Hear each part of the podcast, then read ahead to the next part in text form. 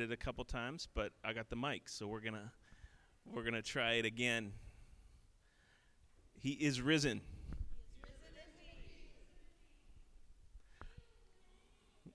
It hurt on his hand somehow. Let, let's let's do one more time together. He is risen. There's something that stirs in me. I, I was thinking about it this morning. Um, when I was Uh, so I, you guys know I grew up in in Minneapolis, and when I was eight, the the Twins went to the World Series. This is not a sermon about baseball, I promise you. But most of Minnesota loves the Twins. My dad, my grandpa were huge Twins fans, and so I'm an eight-year-old who absolutely loves baseball. I, w- I was a Yankee fan already, but I kind of I'm, I'm loving this experience of watching the whole city. I I never known what it was like to grow up in a city where somebody won something. Like Minnesota loses everything. Its own elections, I think it loses. And but they're winning this. And as they're winning, like fans are starting to believe maybe we'll win. And I think it was about August of that year, all of a sudden this this Kleenex started to be printed by the newspaper that was called a Homer Hanky and all the fans, if you remember watching games, like they have them all over the place now, but this was kind of early. All the fans would wave this Star Tribune printed hanky in the air to, I don't know what it did. It just made us feel good. And we all had these hankies, and I had like four hankies. They came with the Sunday newspaper, and then they realized they could sell them, so then they started to sell them and not give them for free anymore. And I was so enamored with this being a part of something that was celebratory that for Halloween that year, I got two pieces of poster board and went as a Homer hanky around the neighborhood. And it wasn't even my team. I just wanted to be a part of something that was like, we're winning, you know? I think for a lot of years, Easter was a little bit like that for me. Like, oh, maybe we're winning. Like for a Sunday, maybe we're winning.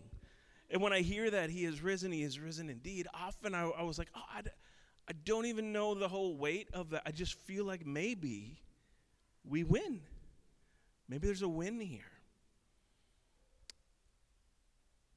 But I think there is even more to that. And a question that I have for you today as we start that we're going to kind of look at through the very first Easter is where is it in your life? What part of your life do you want to experience the risen one? Where is it in your life that you want to know that he's risen? In fact, he's risen indeed, which is like super risen, right? Where do we want to know that?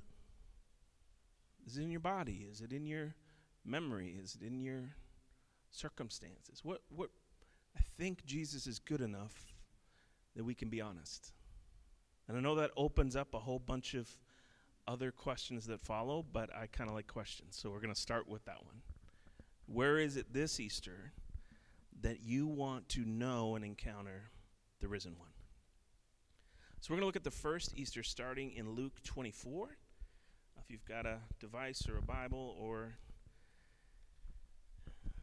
it's it's not a bad verse to just close your eyes and imagine either. Um, I'm going to read 13 through 16 to start us off. And it says this Now, on that same day, that same day being Easter, two of them were going to a village called Emmaus, about seven miles from Jerusalem, and talking with each other about all these things that had happened. And while they were talking and discussing, Jesus himself came near and went with them, but their eyes were kept from recognizing him. Okay. There's a ton going on in just these few verses.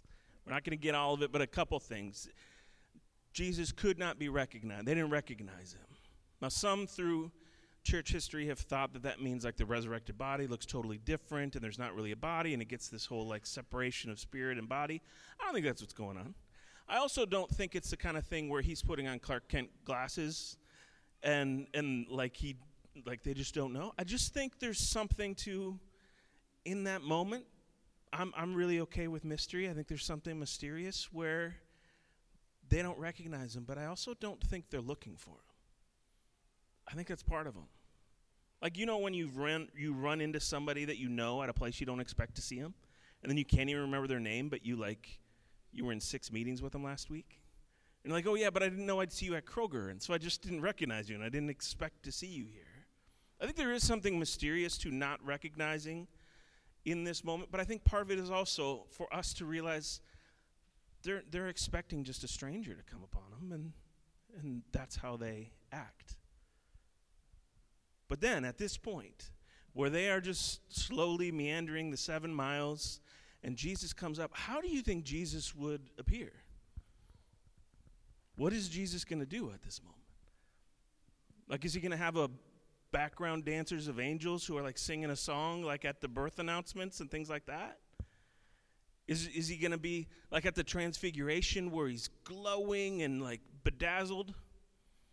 Is it going to be some really proud and tweetable statement that he says that they're going to remember forever? It's interesting that what what Jesus does is Jesus just simply asks a question. He asks a, a question and says, ultimately, he's like, hey, what, what are you guys talking about? He just comes upon two people walking and is like, hey, what are y'all discussing? What's going on? So then we, we see that this guy Cleopas and his friend, they explain. If you read the next few verses, they say that, or I don't know how you don't know. You're the only one around here who doesn't know. But Jesus is this mighty prophet. And our leaders handed him over for crucifixion. Then if you read further down, it's really interesting. He says, and some of the some of the women who are with us, they went to the grave and he, he wasn't there. And then some of the disciples went and he wasn't there, and they seemed curious about all of that, but it all seems kind of irrelevant at the same time. I mean, it's strange that he's not there, but I don't know. I'm just walking home. And the reason is because the, the high point was not that he was crucified. The high point was not that his body wasn't in the grave. The high point of this whole thing that they say to Jesus is they say, We had hoped that he was the one to redeem Israel. We had hoped, past tense. And now we're slow walking home. We were wrong. See, if there's a if there's a Sunday that is like happy happy, that's how Anna used to say it. There's happy and then there's happy happy. If there's a Sunday that's to be happy happy, it's Easter, right? But sometimes we feel it like I had that Homer hanky where it's all like disconnected to us and we get excited and happy for a little while and then we just wander home and forget what the happiness about. We can be super happy, but we don't want to skip Friday and Saturday and the fact that sometimes our life looks more like Friday and Saturday than it does Sunday. We can try to drown it out or, or pretend it's not real, but part of the joy of Easter is that you don't have to do that. Part of the real joy of Easter is that whatever you walk in with, Christ has risen for. All of it. All the circumstances, all the past, all the present, all the everything, He's risen for it. Easter is for those who have hoped past tense, even if that's on Easter morning. It's for those who hold up an ache for the kingdom of God, hoping with everything that they have, and then they turn around for their seven mile walk back into the ordinary life and experience hope in a bit of past tense. If you feel that, Easter's for you. So Jesus responds to Mr. Cleo and his friend. We, we see it in, in verse 25. He says to them, Oh, how foolish you are! How slow of heart to believe all that the prophets have declared. He, he's saying, well, it's, it's taking you so long to believe that everything that was declared is being fulfilled here. Was it necessary that the Messiah should, sh- should suffer these things and then enter into his glory? Then, beginning with Moses and all the prophets, he interpreted to them the things about himself in all of scriptures. They, they still don't recognize him. And he's saying, hey, it, it's taking you so long to realize what's happening here. And, and he, he, I mean, it says here, oh, how foolish you are. Now, that probably didn't feel good. But I don't think he's chastising and shaming because they walk right along with him. And they hear Jesus redefine everything from Moses on, all of the scriptures that they are familiar with, but they have not had the resurrection touch their understanding yet. All of it, he reinterprets for them what they've read in the scriptures. Every single bit. The culmination of all the prophets, showing that they have misunderstood the scope and the size of what was written about. And this is something that Jesus does often. He often comes to us and says, Well, let me redefine this for you. Let me re say this for you. Let me help you to see. One of my favorite points in, in the Gospels is in, in Matthew 13. People are asking Jesus why you teach parables. Kind of like a version of saying, Why don't you just shoot straight and tell us what you're talking about? And he quotes the prophet Isaiah. And he says, You will indeed listen, but never understand. You will indeed look, but never perceive. For this people's heart have grown dull, and their ears are hard of hearing, and they have shut their eyes, so that they may not look with their eyes, and listen with their ears, and understand with their hearts, and turn, and I would heal them. But then he quits quoting Isaiah and speaks to the crowd and says, But blessed are your eyes, for they see, and blessed are your ears, for they hear. And in the way that people talked at this day, that would be like a dot, dot, dot, where they would then fill in the rest of the passage in their mind, the rest of the thing that he had just said. The rest of the part that was quoted was that then you would turn, I'm sorry, then you would understand with your heart and turn, and I would heal them. And so he says they, did, they couldn't see, they couldn't hear, they couldn't understand, so they didn't turn, so they were not healed. But blessed are you, for you see, and blessed are you, for you hear. And any listener there would be like, oh, and blessed are we if we understand and if we turn. You'll heal me, you'll heal us. This is one of those points again where he's broadening our understanding of this and saying that what the kingdom of God looks like. This is the same type of thing that's happening in, in, in Luke chapter 24, where he's explaining the prophets that mean much more than the, than the understanding of the prophets was. In verse 28 of that passage, we get that the three of them came near the village to which they were going, and Jesus walked ahead as if he were going on. But they urged him strongly, saying, Stay with us, because it's almost evening and the day is now nearly over. So when he went in to stay with them, when he was at the table with them, he took the bread and blessed it and broke it and gave it to them. Then their eyes were opened and they recognized him, and he vanished from their sight.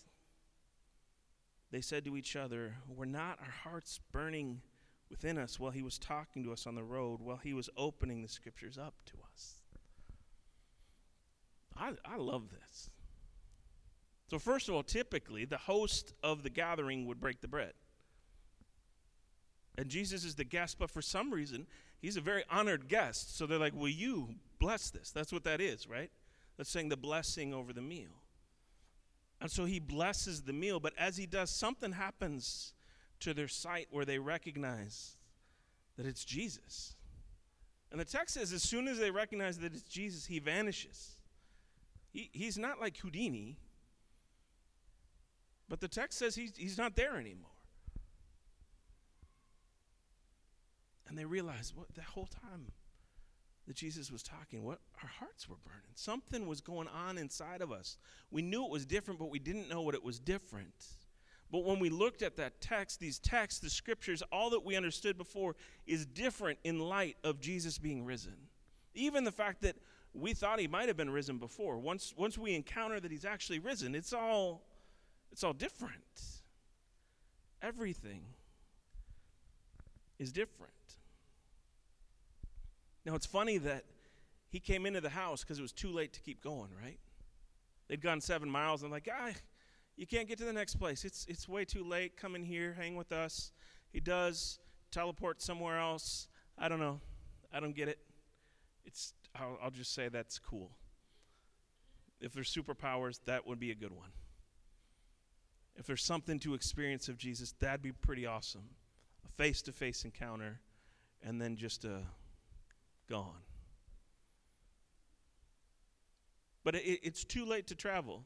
And yet, when this happens, they're like, You, you want to run? Yeah, let's run. And they go all the way back to Jerusalem. It's too late to go anywhere, but they're like seven miles back. I got it. You got it? Yep, we've got this. And they run back to the disciples and the women, the ones who said that the tomb was empty. They go back to the same people. And they're like, Did you know the tomb is empty? like, yeah, yeah, we told you like eight hours ago. Like, yeah, but we didn't know what that meant. And we still don't. But we saw Jesus, he's risen. And they looked at him and were like, He's risen indeed. And then the third person was like, That's catchy. We should keep saying that.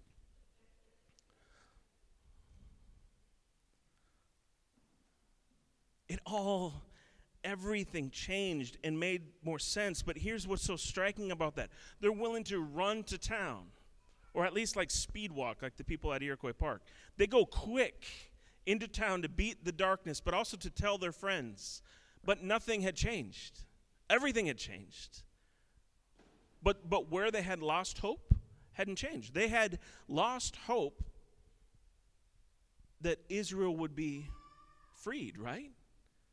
And they book back into town, and Rome is still in control, and Israel is still in captivity, but God. But Jesus is risen. Rome's in control, but Jesus is risen. Israel's in captivity, but Jesus is risen. And this is our example for us. Everything in their life was met with this idea of the resurrection, even death. We, we talked about it yesterday at the Stations of the Cross in here. Death died that weekend. The whole power that death had, that it could loom over us and make us feel anxious about, like, okay, we can still feel that, but we don't have to anymore. Sure, we don't know exactly what it looks like to, to be on the other side of this, but we don't have to fear that anymore because that weekend death died. It gave its best shot to Jesus, and the Holy Spirit one upped it, and then Jesus is risen. He's risen indeed. We don't have to worry. We don't have to worry about anything having the final say. Hatred doesn't have the final say. Injustice doesn't have the final say. Lack and scarcity doesn't have the final say. None of that. This kingdom of God, this flourishing of everyone together, all creation flourishing, that is the final say because Jesus said so. And how did that happen? It wasn't this massive fight scene. Like after Jesus died on the cross, he didn't go have this like epic battle where it's like ting ting with swords, right? Jesus was in the tomb. And scripture is really clear that Jesus died and was dead. And then the power of the Holy Spirit rose Jesus from the grave. It was the Holy Spirit who was like, okay, Jesus, now it's time to get up. Jesus got up and did Jesus y things. But it was the power of the Holy Spirit that did that. Really important for us because otherwise, if he did it by just being like a good sword fighter, we would then have to get victory by being a good sword fighter. Right? If he did it because he was a great fighter, then we would have to be a great fighter over death. Jesus fought, I'm not. But this r- raising from the dead was in the power of the Holy Spirit. In the book of Acts, we're told to wait for the Holy Spirit, right? And then the Holy Spirit descends into anyone who believes. And then now living within you is breakfast and the Holy Spirit. And the Holy Spirit is the power that raised Jesus from the dead. And so when we ask the question, where is it that we want to experience the risen one? The power to allow that to happen is right within us. Because of God. It's right there. So we don't have to be afraid to ask. So we can we can say, okay, it, with the Holy Spirit in me, Lord, what is it that you're stirring in me? What is it that's set on fire within me, like was with Cleo and his friend? What is it that you want to resurrect within me, like you have in many others? What is it that I, I had hoped for in past tense that maybe you're giving me a new understanding of hope for today? Where is it within you that you are looking for an encounter with the risen? And as you go on your seven mile walks and you slow walk towards wherever you're headed and you're honest about the hope that you once had, and you're honest about the moments that you hold up asking for the kingdom of God now, and you work through grief and you work through hope and you work through joy, all of that, you do that with the power of the risen one within you, who calls you daughter, who calls you son, whose hope is that your life is whole. And maybe we'll know death before we'll know that wholeness, but death won't be the end. Whose hope is that no matter the circumstance, you can be honest of the circumstance and still feel joy. Why? Because he's risen. He's conquered all that. And it's not just this little bit of emotional adrenaline that we get from waving a hanky or saying a phrase, it's actual power. It's actual presence that's actually available to you and me. And so that's what we celebrate each week. This week, even more fitting with our our communion cups. Go ahead and raise your hand if if you would.